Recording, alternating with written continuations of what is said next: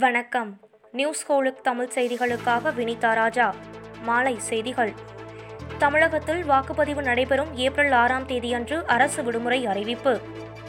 சட்டப்பேரவை தேர்தல் வாக்குப்பதிவு நடைபெறும் ஏப்ரல் ஆறாம் தேதி பொது விடுமுறை அறிவிக்கப்பட்ட நிலையில் அதற்கான அரசாணையை தமிழ்நாடு அரசு பிறப்பித்துள்ளது.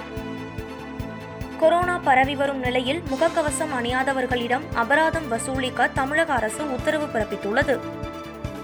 தமிழகத்தில் கொரோனா பாதிப்பு அதிகரித்து வரும் நிலையில் முகக்கவசம் அணிதல் உள்ளிட்ட நெறிமுறைகளை கடைபிடிக்காதவர்களுக்கு அபராதம் விதிக்க வேண்டும் என்று தலைமை செயலாளர் உத்தரவிட்டுள்ளார்.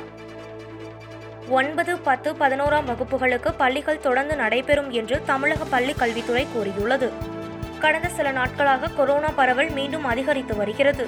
இதனால் பிளஸ் டூ வகுப்பை தவிர்த்து பிற வகுப்பு மாணவர்களுக்கு விடுமுறை அளிக்க வேண்டும் என பல்வேறு ஆசிரியர் அமைப்புகள் வலியுறுத்தியுள்ளன.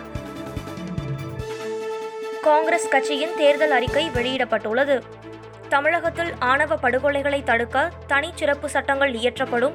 மருத்துவ படிப்பில் அரசு பள்ளி மாணவர்களுக்கு உள் ஒதுக்கீட்டை பத்து சதவிகிதமாக அதிகரிக்க நடவடிக்கை எடுக்கப்படும் என காங்கிரஸ் தேர்தல் அறிக்கையில் கூறப்பட்டுள்ளது. தமிழகத்தில் நடைபெறவுள்ள சட்டமன்ற தேர்தலில் திமுக கூட்டணி போட்டியிடும் அனைத்து தொகுதிகளிலும் வெற்றி பெறும் என்று மு க ஸ்டாலின் கூறியுள்ளார். சேலத்தில் பிரச்சாரம் மேற்கொண்ட அவர் சட்டமன்ற தேர்தலில் திமுக கூட்டணி நாற்பத்து மூன்று சதவிகித வாக்குகளையும் அதிமுக கூட்டணி முப்பது சதவிகித வாக்குகளையும் பெறும் என கருத்து கணிப்புகள் தெரிவிப்பதாக அப்போது அவர் கூறினார். தமிழ்நாட்டில் கொரோனா பரவல் சற்று அதிகரிப்பதன் முகமாக மேலும் எண்ணூற்று அறுபத்தி ஏழு பேருக்கு புதிதாக தொற்று பாதிப்பு உறுதியாகியுள்ளது. பெருந்தொற்றால் பாதிக்கப்பட்டு சிகிச்சை பெற்ற ஐநூற்று அறுபத்தோரு பேர் நலமடைந்து வீடு திரும்பியுள்ளனர். சிகிச்சை பலனின்றி ஐந்து பேர் உயிரிழந்துள்ளனர்.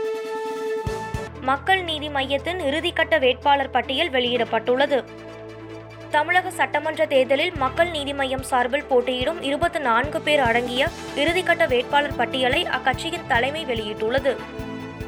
மார்ச் இருபத்தி ஒன்பதாம் தேதிக்குள் தபால் வாக்களிக்க தகுதி பெற்றவர்களின் விவரங்களை சமர்ப்பிக்க வேண்டும் என உயர்நீதிமன்றம் உத்தரவிட்டுள்ளது. தபால் வாக்குப்பதிவு செய்ய அனுமதிக்கப்பட்டவர்களின் பட்டியலை மார்ச் இருபத்தி ஒன்பதாம் தேதி மாலை ஆறு மணிக்குள் அனைத்து அரசியல் கட்சிகளுக்கும் வேட்பாளர்களுக்கும் வழங்க வேண்டும் என தொகுதி தேர்தல் அதிகாரிகளுக்கு உயர்நீதிமன்றம் உத்தரவிட்டுள்ளது. ரயில்வே துறையில் தனியார் முதலீட்டை வரவேற்க வேண்டும் என்று ரயில்வே அமைச்சர் பியூஷ் கோயல் தெரிவித்துள்ளார். மேலும் பொருளாதார வளர்ச்சிக்கு அரசு மற்றும் தனியார் வாகனங்களின் பங்களிப்பு தேவை என்றும் ரயில்வே துறையில் தனியார் முதலீடு செய்வதன் மூலம் சேவைகள் மேம்படும் என்பதால் அதனை வரவேற்க வேண்டும் என்றும் அவர் கூறினார். கொரோனா தொற்று அதிகரித்துள்ளதால் குஜராத்தில் நான்கு பெருநகரங்களில் இரவு நேர ஊரடங்கை அமல்படுத்த முடிவு செய்யப்பட்டுள்ளது.